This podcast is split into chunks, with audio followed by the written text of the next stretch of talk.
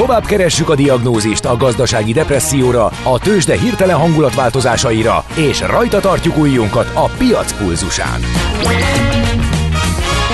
Folytatódik a millás reggeli, a gazdasági Muppet Show. Ezt most vegye be és nyugodjon meg! A Millás reggeli főtámogatója a Schiller Flotta Kft.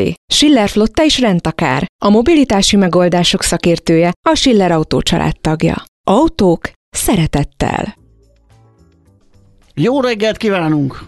Folytatjuk a Millás reggeli című produkciót itt a Rádió Café 98.0-án, június 26-a hétfő reggel 9 óra 6 perckor Kántor Endrével. És Gede Balázsjal. És a 0636 980 980 SMS, WhatsApp és Viber számra érkező üzenet üzenetekkel. Azt írja egy kedves hallgató, ez komoly, hogy tudósok kellenek ahhoz, hogy megállapítsák, miért gyakoribb hétfőn az infarktus.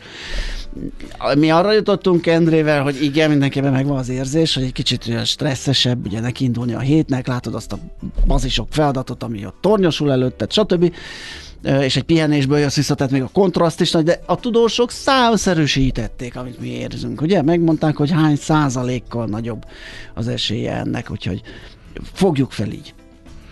És természetesen még vannak üzenetek azzal kapcsolatban, hogy egy kedves hallgató írta nekünk, hogy a plegykák szerint Solygó házi őrizetben van.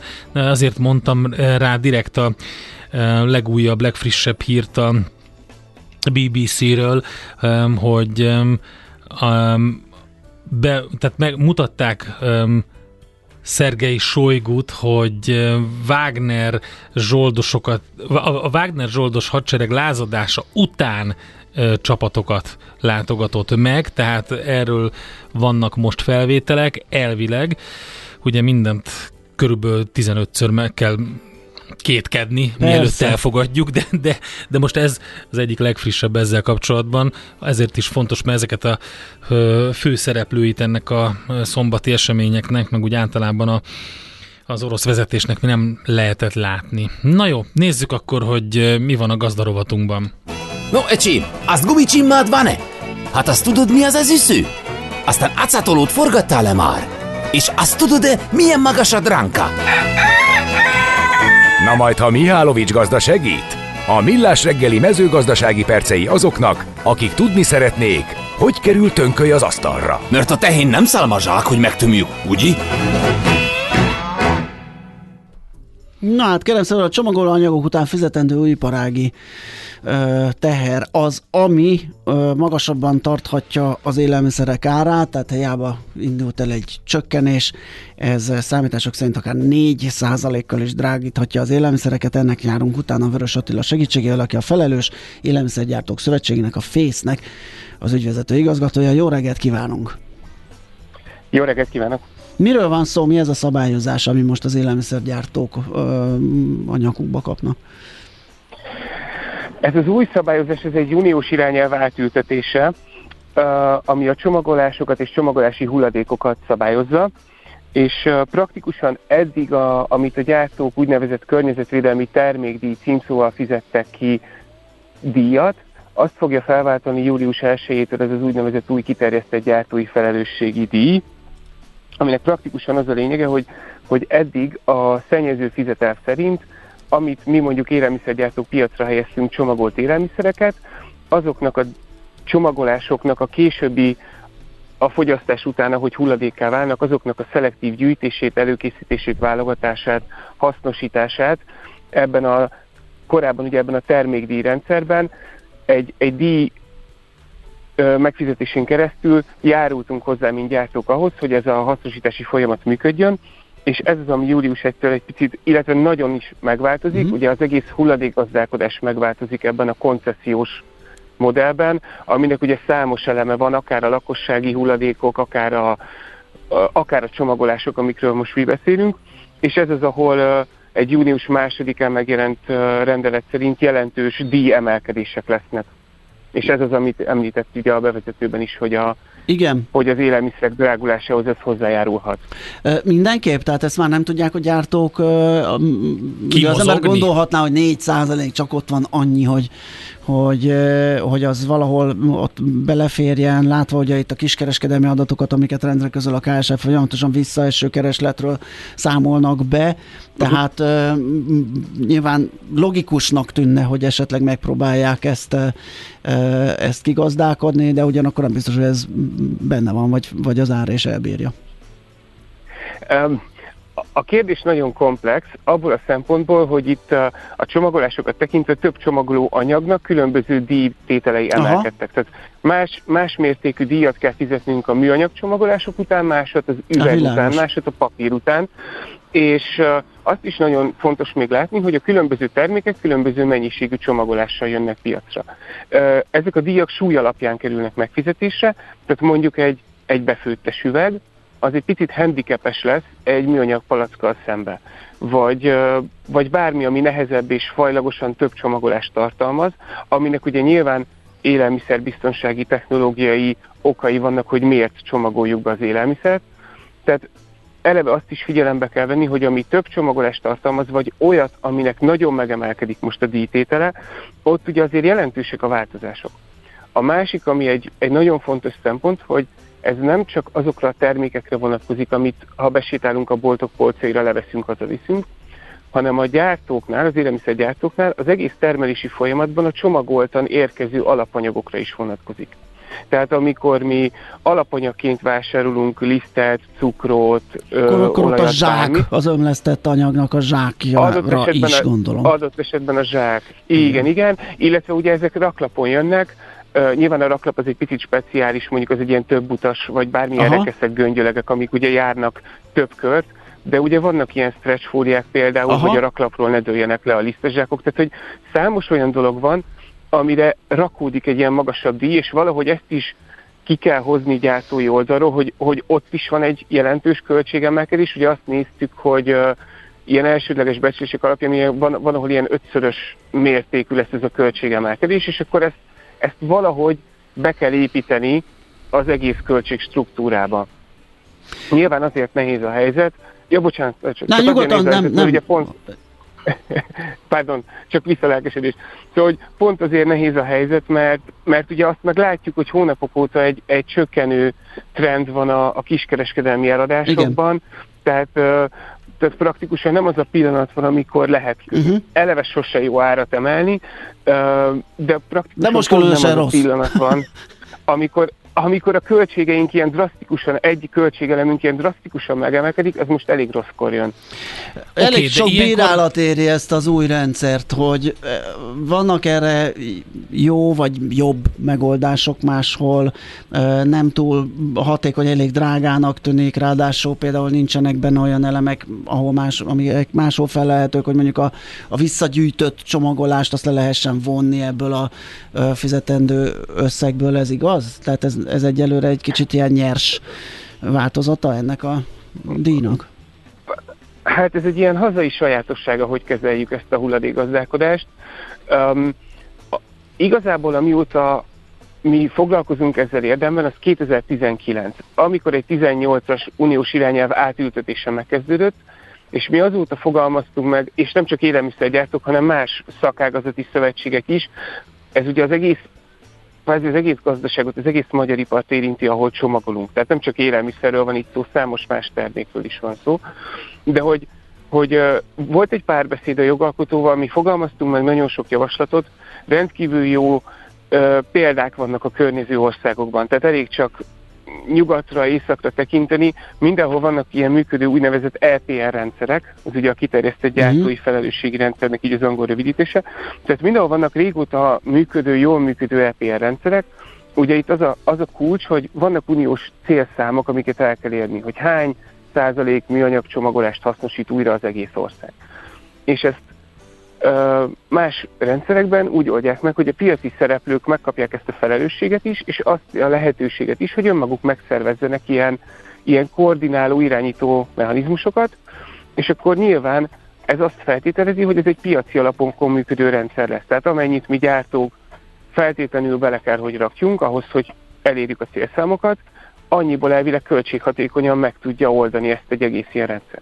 Ezzel szemben ez a ez a sajátos hazai megközelítés, ez ugye egy ilyen koncesziós modellben az egészet becsatornázza egy plusz szereplő alá, ami ugye nyilván, ha csak így szárazon közgazdaságilag nézzük, akkor eleve minél több szereplő a láncban, annál nagyobb lesz valahol az egész rendszernek a költsége.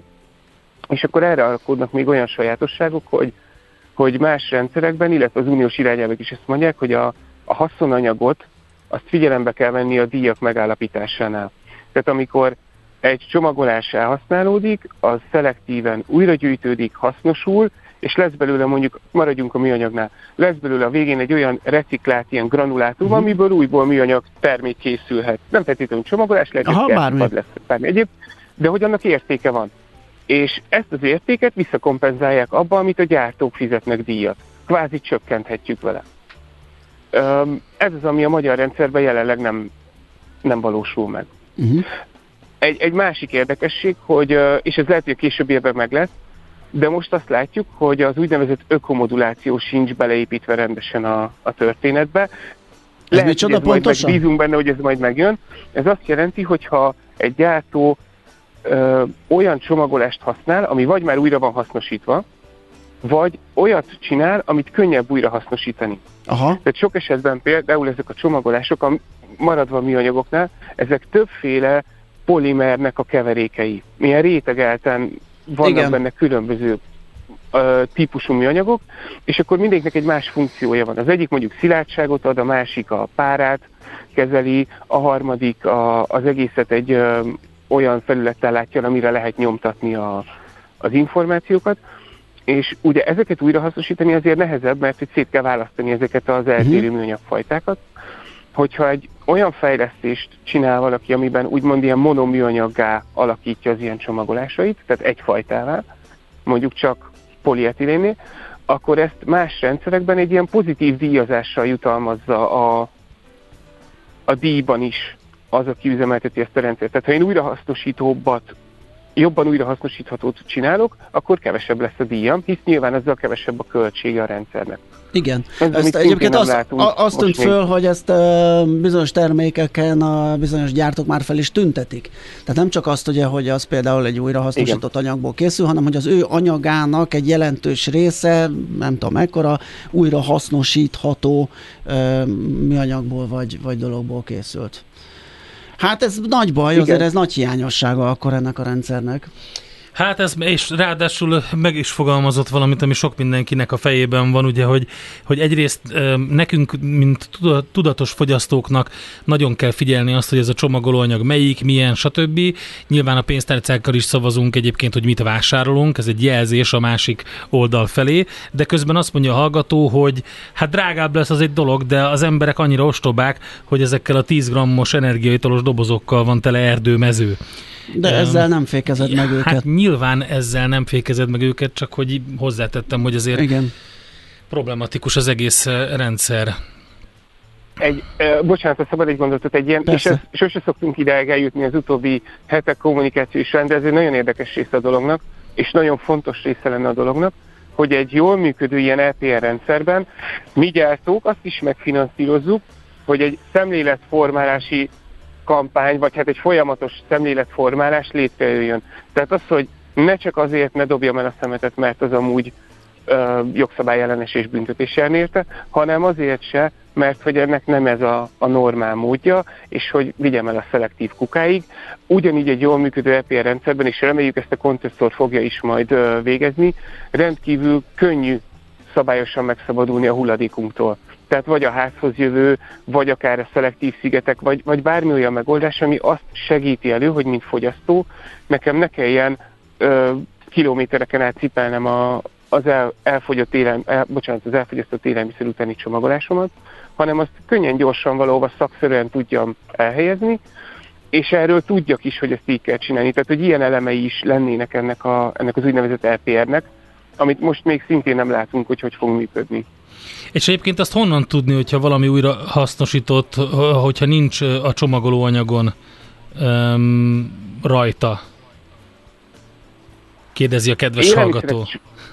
Igen, ez egy, ez egy Jolly Joker kérdés. Az élelmiszerek okay. esetében viszonylag kevés az, ami, ami teljesen újrahasznosítottból lehet, ugyanis az élelmiszercsomagolás egy picit különleges. Ugye ez, és bocsánat, semmilyen más terméket nem akarok behúzni, de ez mégse egy iPhone, vagy egy golyóstól, vagy, vagy bármi egyéb használati tárgy, hanem ezt ugye elfogyasztjuk. Ez egy olyan termék, ami bekerül a szervezetünkbe, és uh, hagyományosan, de az uniós csatlakozás óta főleg rendkívül szigorúan szabályzott az, hogy mibe lehet csomagolni élelmiszert, és mik azok az anyagok, amik érintkezhetnek élelmiszerrel.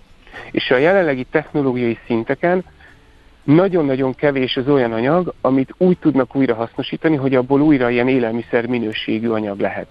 Az üveg az mondjuk tipikusan egy ilyen történet, az a legjobb, azért szeretem ezt, mert az a legjobb példa erre, hogy konkrétan még az üveggyár szereti is, hogyha a használt befőttes sörös üveg, stb. megy vissza hozzá összetörve, mert abból energia szempontból hatékonyabb újra üveget gyártani.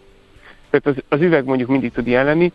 A műanyagok vagy a, vagy a többi adott esetben társított csomagolás esetében ez egy nagyon-nagyon komplex történet, hogy, hogy mi hogy kerülhet vissza élelmiszer csomagolóanyagba újrahasznosítva. Jelenleg nagyon-nagyon kevés ennek az aránya. Mhm. De ezen nyilván bocsánat, csak utolsó, nyilván ezen dolgozunk, és pont azok az ösztönzők nincsenek most meg, nem látjuk most az új rendszerben, amik ezeket elősegítenék. Hát ez szomorú, igen. A koncesszornak egyébként lesz feladata az, hogy a visszagyűjtést segítse, támogassa, létrehozza? Most itt az üvegekre jutott eszembe. Igen. Igen?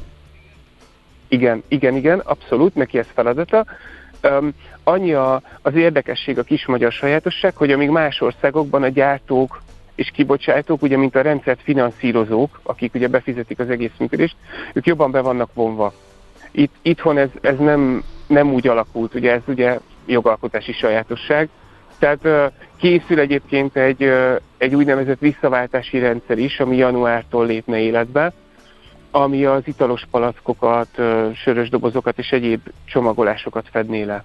Tehát az, az is folyamatban van, illetve alapvetően igen, a koncesszor az gondoskodik arról, hogy a szelektív gyűjtés az, az magas szinten működjön. Na jó, hát meglátjuk akkor, hogy fog ez a valóságban, vagy a gyakorlatban működni. Ugye ez júliustól indul ez a ö, történet. Ez hivatalosan júli 1-től, tehát szombattól júli indul. Uh-huh. Igen, és az a, az a másik érdekessége, hogy, hogy itt a nagy változások most jelenleg a színfalak mögötti részre vonatkoznak, tehát hogy ha szombaton megyünk be a boltba, ugyanazt fogjuk látni, mint péntek este. Uh, itt az egésznek a háttérmechanizmusai rendeződnek át ebből a szempontból, amiről mi beszélgettünk így a csomagolási díjakkal kapcsolatban. Rendben. Nagyon szépen köszönjük, hogy beszélgettünk erről. Hát egy kicsit tudunk. tisztáztuk a helyzetet, igen. Köszönjük Attila, jó, jó munkát, munkát, szép napot. Én köszönöm a lehetőséget. Önöknek is további szép napot. Vörös Attilával, a Felelős Élelmiszergyártók Szövetségének, a FÉSZ-nek az ügyvezető igazgatójával beszélgettünk. Mihálovics gazda most felpattant egy kultivátorra, utána néz a kocaforgónak, de a jövő héten megint segít tapintással meghatározni, hány mikron a gyapjú. Hoci a pipát, meg a gumicsimmát! Most már aztán gazdálkodjunk a rézangyalát, mert nem lesz itt semmi se. Arról se meg a mindenségit neki. A jó minőségű élelmiszer nem más, mint olcsó egészségbiztosítás. Millás reggeli Hamarosan jövünk, mégpedig a legfrissebb tőzsdei információkkal megnézzük, hogy a budapesti Igen. értéktőzsde hogy nyitott. Az előzőekhez jött egy hozzászólás, hogy az üveg csak akkor környezetbarát csomagolása, ugyanazt az üvegedényt használjuk újra és újra tisztítás követően.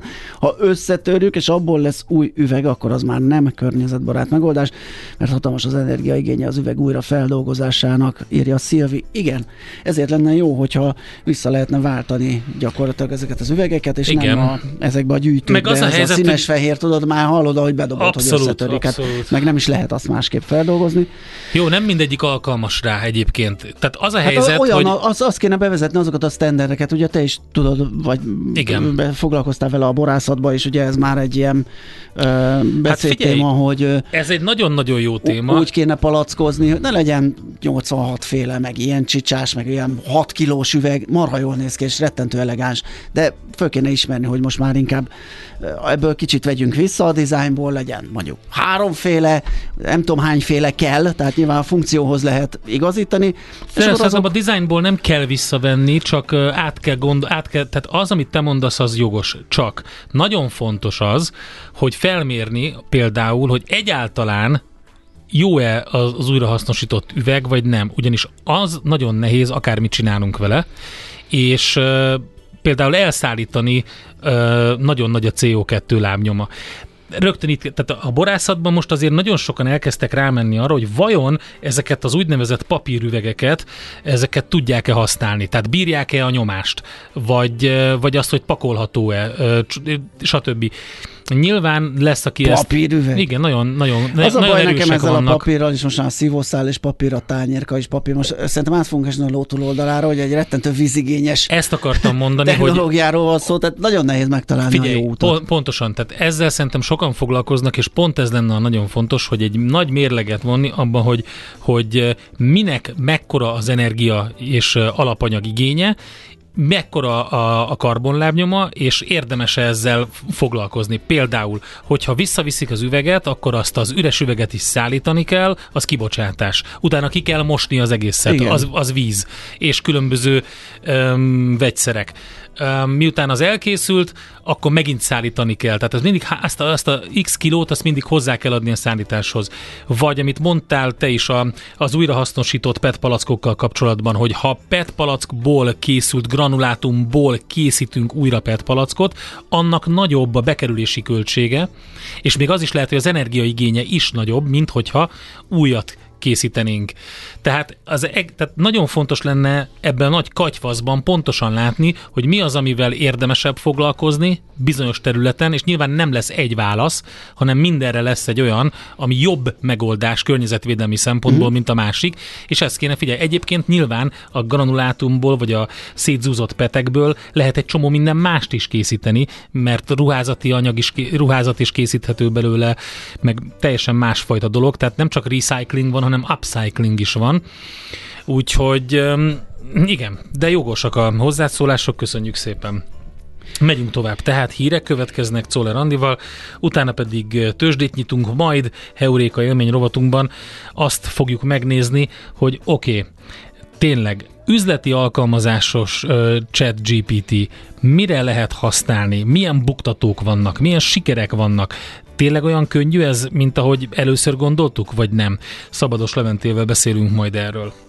Tőzsdei és pénzügyi hírek első kézből a Rádiókafén, az Equilor befektetési ZRT-től. Equilor, 1990 óta a befektetések szakértője.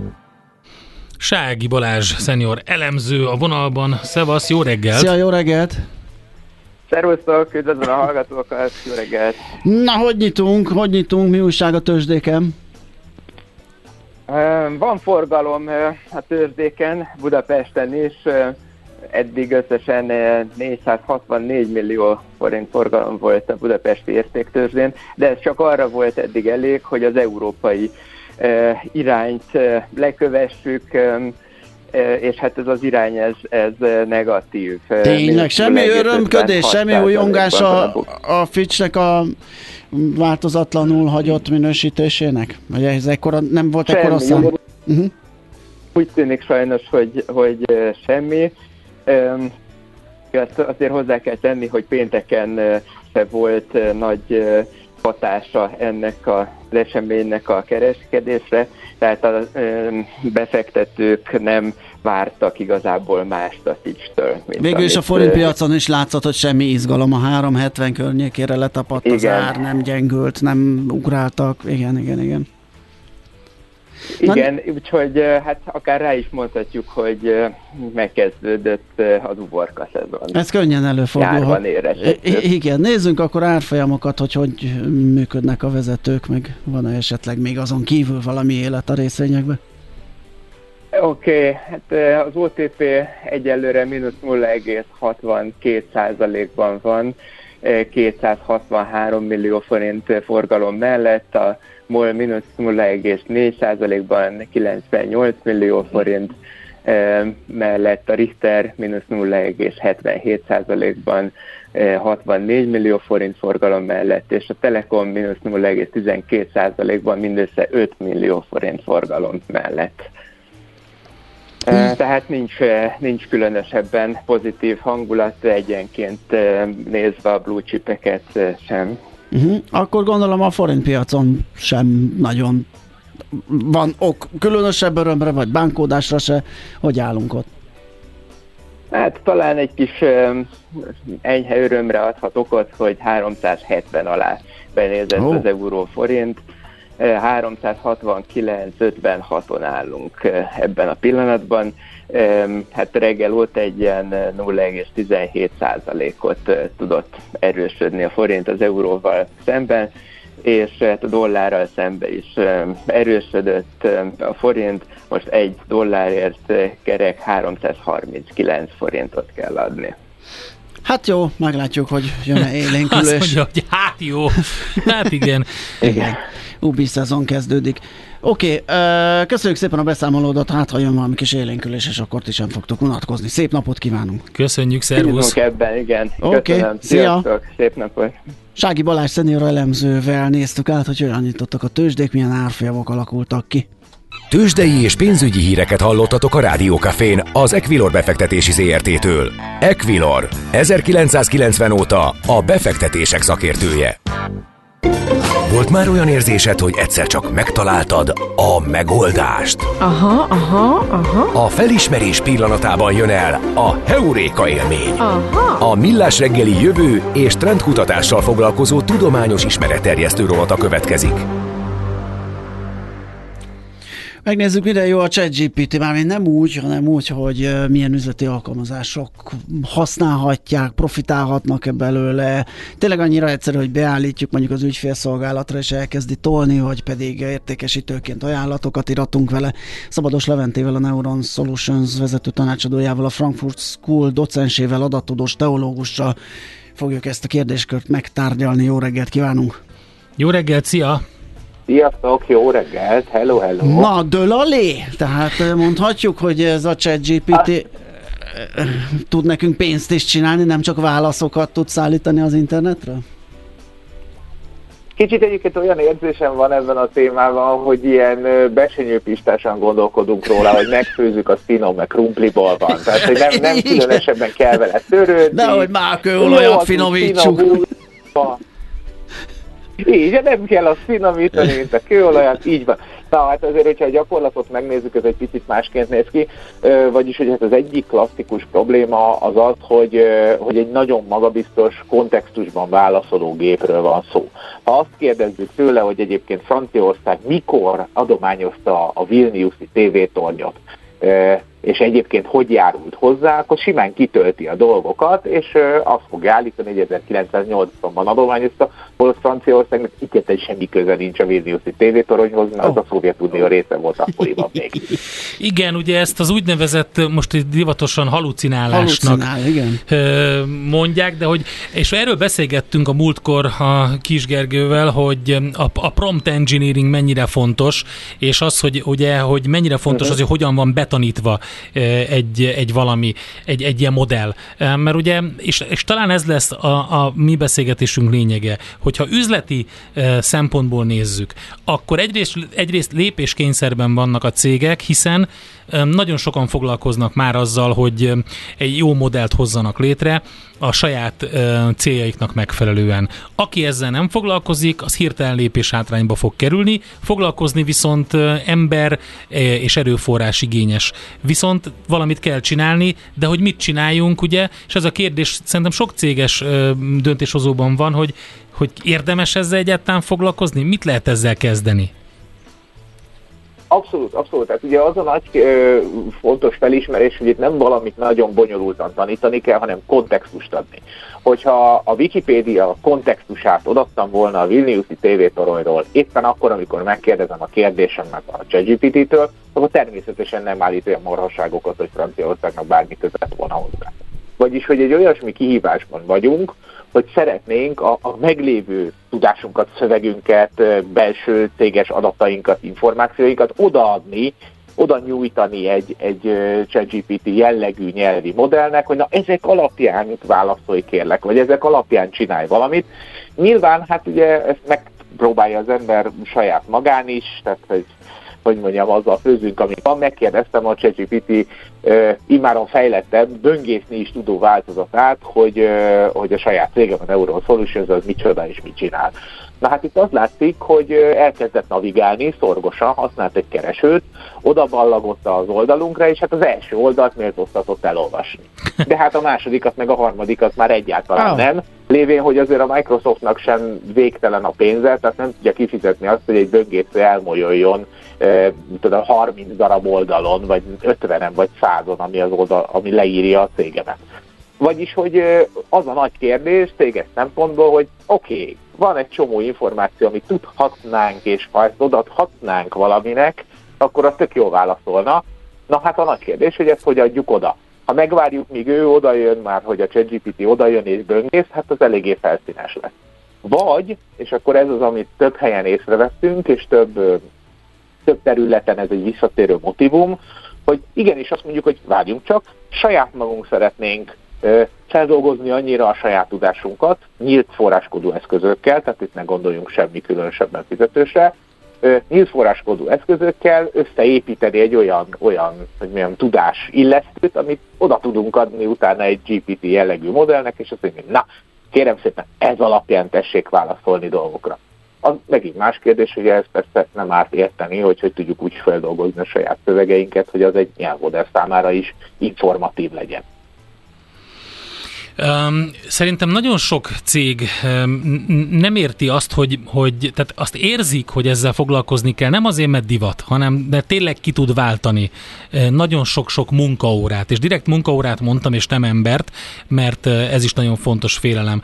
Tehát munkaórát, erőforrást ki tud váltani, de nem tudják, hogy hogy kezdjenek bele, mert nem látják azt, hogy mire tudják tényleg használni üzletileg.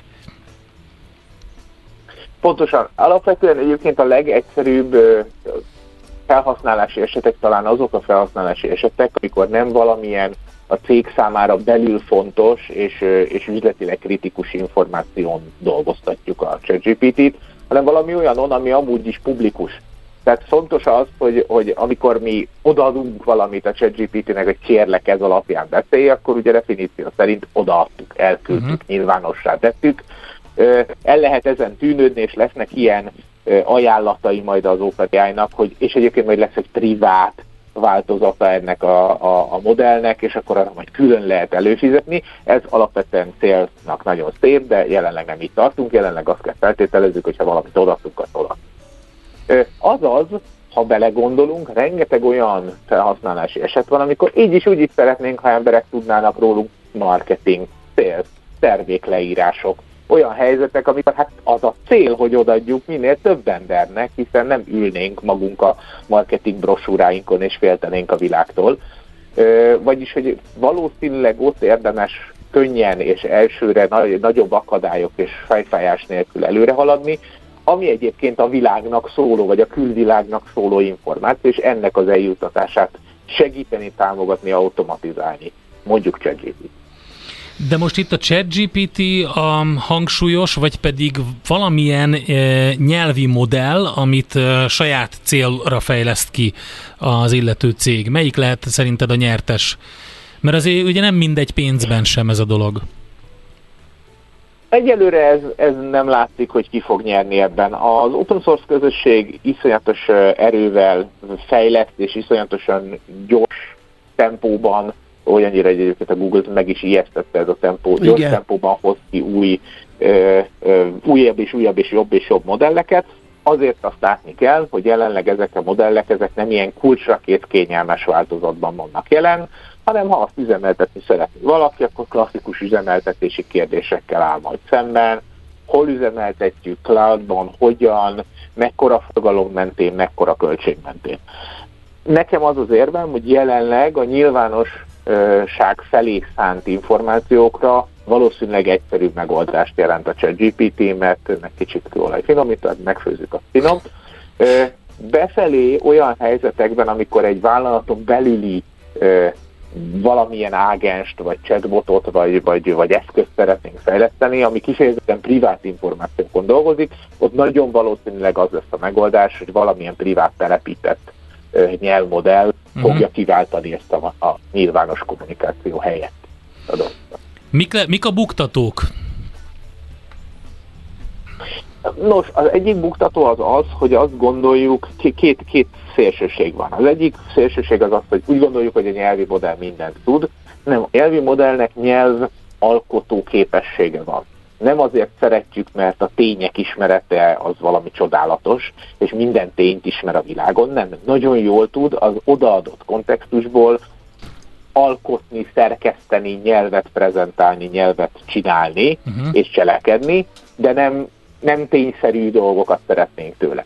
A másik oldalon, ugye ez az egyik véglet, hogy azt hiszük, hogy mindent tud. A másik meg azt hiszük, hogy hát jó, jó, de hogyha bármit tudnia kellene rólam, akkor nekem tréningezni és ilyen komoly, klasszikus gépi tanulás jellegűen órákon, napokon át tréningezni kellene, és finom hangolni a magam sok százezer dolláros befektetésével. Ez meg a másik véglet, valóban, hogyha az illető egy óriási tízezer embereket foglalkoztató szervezet, és szeretne egy tetszőlegesen testre szabható modellt, akkor ez lehet út, de azért ez egy kis középvállalkozásnak rettenetes méretű kihívás lenne. Szerencsére van a kettő között egy középút, és ezért is hangsúlyoztam azt, hogy ha jól tudjuk a kontextust, ha jól tudjuk azt a frontba illesztett információkat, hozzáadott tudást alakítani, akkor abból a tudásból már nagyon jó minőségű válaszokat hozhatunk ki, finom hangolás nélkül, meg anélkül is, hogy azt gondolnánk, hogy mindent eleve tudnia kéne. Hát, jó, oké, akkor folytatjuk folyamatosan a ChatGPT és a különböző Ahogy a AI modellek halad. figyel, figyelését, igen, és most már a millás reggelinak a saját modelljét kéne elkezdeni kidolgozni, és akkor Megnyomjuk visszamehetne a gombot, Szabira és letolja az adást. Igen, az én, igen, én én meg is azt maradok a tengerparton. Ugye? Hát ezen dolgozunk. Csak jó legyen a prompt. Uraim, a kihívás adott. Abszolút. Oké, okay. Levente, köszi, köszi szépen, szép napot neked. Ékész. Hello, hello. Hello. Szabados Leventével, a Neuron Solutions vezető tanácsadójával, a Frankfurt School docensével, adattudós teológussal beszélgettünk. Heuréka élmény. A millás reggeli jövő és trendkutatással foglalkozó tudományos ismeretterjesztő rovata hangzott el. Aha, aha, aha. Közben 15 havi mélyponton a Rubel, ugye ezek az események is befolyásolják azt, hogy mi történik a devizapiacon. Én, nem, én nem Igen. csodálkozom egyáltalán. Azon se, hogy pont jókor megérkezett Fehér Marian. Tényleg. Hello. Csodás átvezetés. Jó reggelt. mindig, jó reggelt. 15 havi magas ponton Fehér Marian, és el, Történelmi csúcsán. Azt, azt hittem, hogy megkérdeztek, hogy mit szólok ehhez, hogy a Rubel mélypontom a Igen, Jézusom, ez valamit szólnom kell. Egy piaci okfejtést, hogyha lehetne. Nem, nekünk az is elég, hogy elmondod, hogy a következő két órában mi lesz. 10 órától Zséda jön, Zsédenyi Adrien, hiszen ö, július 1-én, az ugye most szombat, a Margit szigeten lesz egy nagy koncertje, és ennek kapcsán beszélgetünk. Aztán utána a második órába gondoltam, hogy mi más, mint egy gyerekpszichológus. Az mindig jó, nem? Persze, És ilyenkor egy- nyáron, ez Persze. klassz. Ö, és úgy Egy egyébként laza is, mellett. a egyébként is saját lelkiismert fordulásainkat ezzel nem tudjuk meggyógyítani. Ez nem gyógyír. Igen, én is gondolok erre, hogy nyilván ilyenkor még nehezebb nyáron, mert hogy ugye folyamatosan gondoskodni kellene arról, Kéne a hogy... programról, ugye? Ez állandó Egyébként nem programról. vagyok benne biztos, hogy állandó program kell. Egyáltalán nem vagyok ebbe biztos. Hát, figyelj, én De semmiben sem nagyon vagyok könnyen biztos, mondom úgyhogy igazából. Nagyon kevés dolog az, amiben biztosan én vagyunk. szü- szülői cselekedeteim kb. Prigozsin munkásságát idézik, tehát Igen. egyszer megindulok, aztán megállok, minden Igen. feltétel nélkül megadom magam. Ja, igen. Világos. Igen, én is ezt könnyen beszélek, azt hiszem. Miért, miért bólogatsz így, Andi? Azért, mert egyetlen, egyetlen, egyetlen egy dolog. Az nagyon biztos, az apukának ma 80. születésnapja van. Hát az Isten. Hát nagyon-nagyon édes- boldog mondtad, születésnapot hát azzal neki. Most belekezdtük volna a születésnaposokat. tuti. Tessék? Mi a neve? Hát szegény Lászlónak hívják, úgyhogy holnap névnapja is lesz. Szegény László! Nem szegény László, gazdag Boldog László. születésnapot, Én- szegény László. De hát azért szegény igazad van, mert a László nap, a híres igen. László nap, az holnap van. Bocsánat, elvettük a gyerekpszichológiáról. Abszolút. Igen? De nem, az már megvolt. meg vagyunk, Ennyi? meg Igen. vagyunk. Én Ja. azt Ezt már csak gondolom, meg hogy... kell hallgatni, Így ugye? van. Én azt gondolom, ha valakinek az édesapja 80 éves, akkor ar- ar- arra, arra arra fókuszáljunk. Most olvastam egy nagyon jó pofát, és természetesen nem a gyerekekre jutott eszembe, hanem a házi állatokról, amivel te sokat szoktál foglalkozni, hogy, és, hogy az ándó, otthon. és, az, és az ándó programkeresés, ugye, hogy a ló az egy sokkal jobb házi állat, mint a kutya, mert a lovaknak, hogyha megadod a, a kaját, akkor meg egy helyet, ahol tud lenni, vagy aludni, akkor tök jól el van, Igen. elnézelődik, hogy elbíbelődik, és nem törőd, nem, nem, a folyamatos törődés nem igényli, Na, mint nem az igaz. összes többi kis Abszolút állat. Én nem ezt nem tudom, nincsenek lovaim, csak úgy. Hát akkor miért mondod? Hát Hát mert mondom, úgy most áll? Ja, oké. Úgy De hogy, de hogy őt is ugye mozgatni kell, tudod? Meg csutakolni, Hát, meg kiszedni alóla, meg a szénát kiszedni, meg tartani, Nincs- meg nincs abrakolni. Nincs, nem, nincs. nem, nem. Tehát, hogy én nem, én nem gondolom, ha akkor, ha egy kutyával nem bírsz el, akkor szerintem ne vállalj lovat. Oké, okay. Akkor legyen a cserepes legyen, növény. Igen. az se jó. Nem, egyébként nálam az mindig Balkon. meghal. Menjünk vissza a kaktuszig. Talán ott még van esély. Andi, jön a hírekkel. Marian, köszönjük szépen, jössz utánunk ezekkel a kiváló A témákkal. hallgatóknak meg köszönjük a figyelmet, holnap lesz ismét millás reggeli fél héttől, Jön vissza a Maci, ismétlés. lehet készülni. Holnap Maci? Úgyhogy igen, szerintem kipihente magát a hétvégén, mivel nem hallottam felőle egész egy napig, tehát 24 órán keresztül semmilyen maci Mhm. már valami. megnyilvánulás nem volt. Szerintem vagy akkor aludt, vagy, vagy akkor ventilált. Na, Én jövök holnap is, úgyhogy majd kiderül.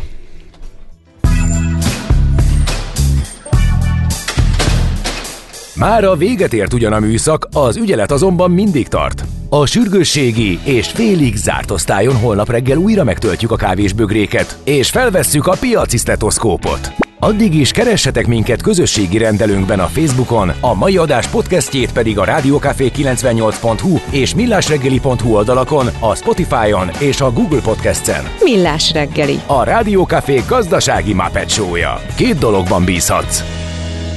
Az egyik mi vagyunk. A Millás reggeli főtámogatója a Schiller Flotta Kft.